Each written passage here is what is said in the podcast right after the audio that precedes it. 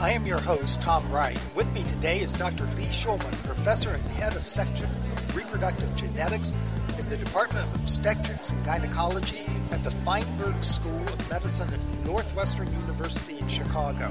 And we will be discussing new prenatal screening choices.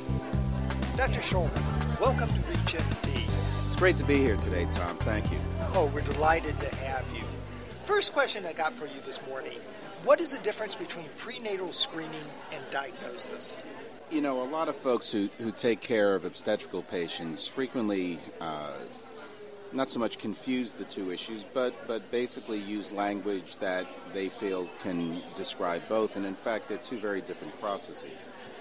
Very simply, screening is uh, an algorithm that we apply to a population to detect people who may be at increased risk. And diagnosis is something that we apply to an individual to determine whether or not that fetus is normal or abnormal. A lot of times, providers will say that their screening was normal. Uh, I don't want to sound like a 12th grade English teacher, but screening is either positive or negative. Uh, and that's really what we have used, not just in prenatal care, but really in, in general health care what has happened and what we're talking about today is that the screening has gotten much, much better as far as ability to detect and, and false negative rates and a variety of other things, so that the, it has moved closer to being having diagnostic uh, characteristics. But as I'll also go over, it still is not a diagnostic test, and there are still issues that uh, are fraught with concern for clinicians and patients alike. Interesting.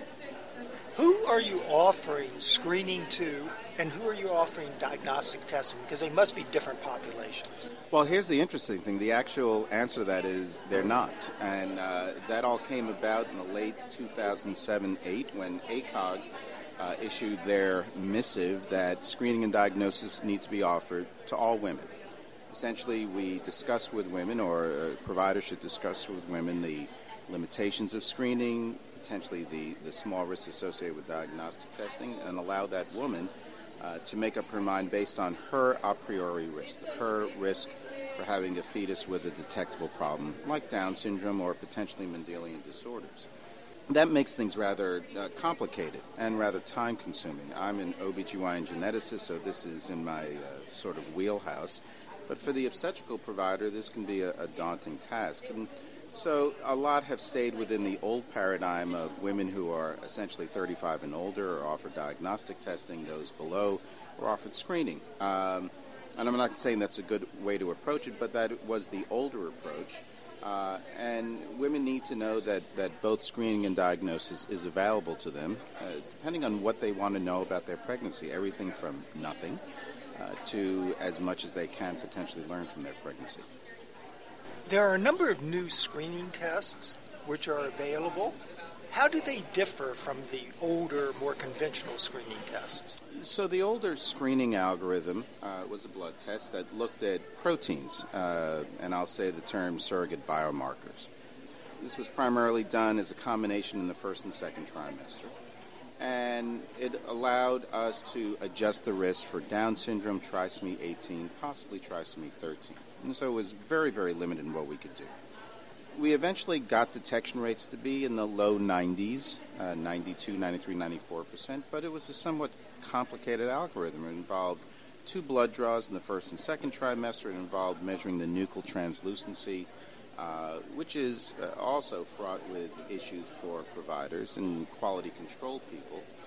Uh, and so it required several visits and it was rather costly. But it clearly was better than the older alpha fetoprotein and triple and quad screens. The new prenatal screens are, in fact, a blood test, but they are very much associated with one blood draw, and that's it. And they rely on a technology called circulating cell free nucleic acid technology. While it is still not something that detects specifically fetal DNA, it is clearly uh, something that is far closer to evaluating the actual issue of the abnormality, which is extra chromosomal material. So you've talked a little bit about the new technology. Exactly how do they use this? Well, first of all, there are, uh, depending on where you are in the United States or elsewhere in the world, there are four commercially available products.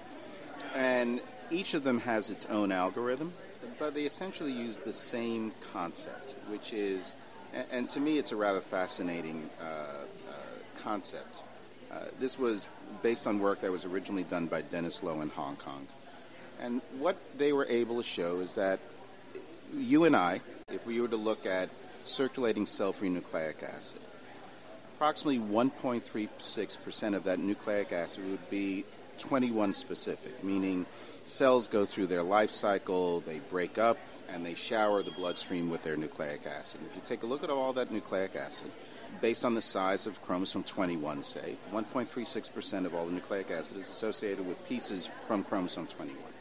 What Dennis was able to eventually develop was if that woman who has 1.3% of her own nucleic acid is carrying a fetus, 10% approximately of the circulating cell free nucleic acid is fetal.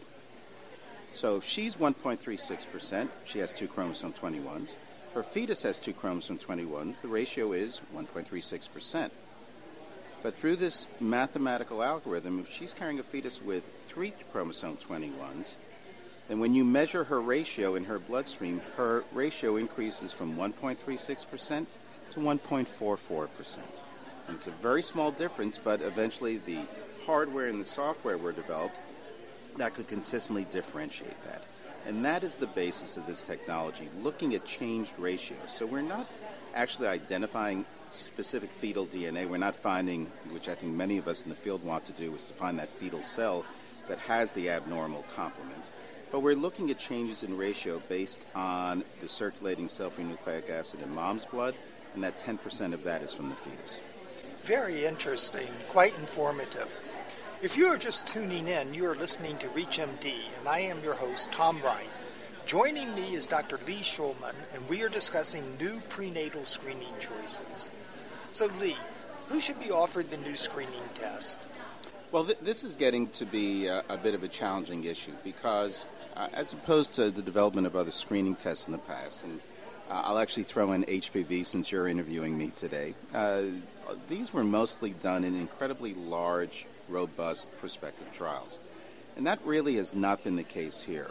Um, we have relatively smaller validation studies, and in some cases, little to no validation data. So, the American College, as well as others, including most of us in the field of prenatal screening and diagnosis, have looked at the validation data and said that fine, uh, we have validation data for what we call the high risk woman. Woman who's over the age of 35, a woman who's had a previous uh, fetus with trisomy 21, 18, or 13, a woman with an abnormal ultrasound, or a woman with a uh, positive, I won't say abnormal, but a positive conventional screening assay. While I think all of us would agree that this is likely going to be a far better screening approach for the erstwhile low risk woman, we just don't have the data. And some companies are accepting samples, some aren't. Uh, but for the most part, the American College and most of the uh, genetic centers have limited the use of this technology to that group of women that we'll call high risk, that at increased risk for aneuploidy. So the couple, she they're carrying a, a gene mutation for both occurring a gene mutation for cystic fibrosis. It's not amenable for this, because all this technology will do will be to assess risk for chromosomes 21, 18, and 13, and possibly X and Y. So for now, we and most others limit the offering of the screening test to that increased risk woman. You talk about there are multiple commercial tests. Is there a difference between the different commercially available tests? So, for full transparency, I, I consult for two out of the four companies, possibly now three out of the four companies. And um, in the spirit of full transparency, the answer is I don't know. Uh, if there are differences, they're small. And if there are differences, they likely relate uh, to the actual mathematical algorithm that's applied to the analysis of the circulating cell free. So uh, it's basically the hardware is very similar between all of them. It's the software that is the sort of the devil is in the details in that. Uh, so the formal answer to the question is since we've not had no head-to-head trial, we really don't know. But clearly, all four of these screening modalities provides for a far greater rate of detection and a far lower rate of screen positivity in a ostensibly normal pregnancy. All of which sounds like it's a very positive thing. Yes.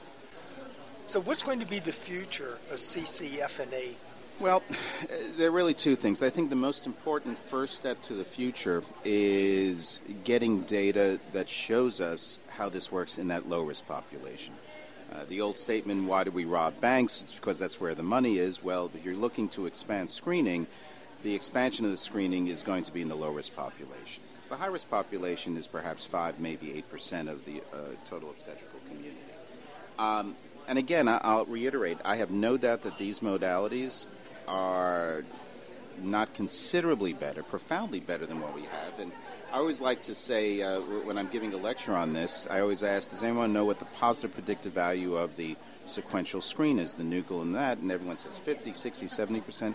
The answer is 3%. I mean, it's the positive predictive value of sequential screening is 3%.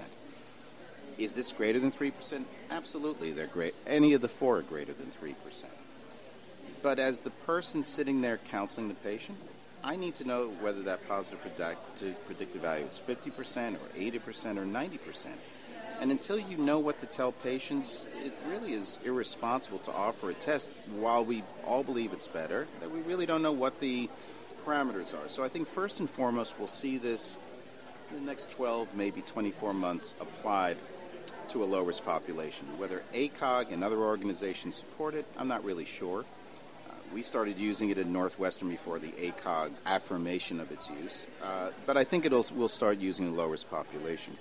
Where I think the, the real future is, is which we don't know, which is a far more problematic issue, is how much more comprehensive will this testing be? You know, clearly, right now it's limited to the three most common chromosome abnormalities the reason why it's limited to those three is those were the easiest, meaning the highest frequency, that we could do appropriate validation data. Well, when you start going after 21, 18, and 13 in X and Y, uh, you really have a precipitous fall in frequency. And so to do appropriate validation studies, it's going to take hundreds of thousands of women, not just thousands of women.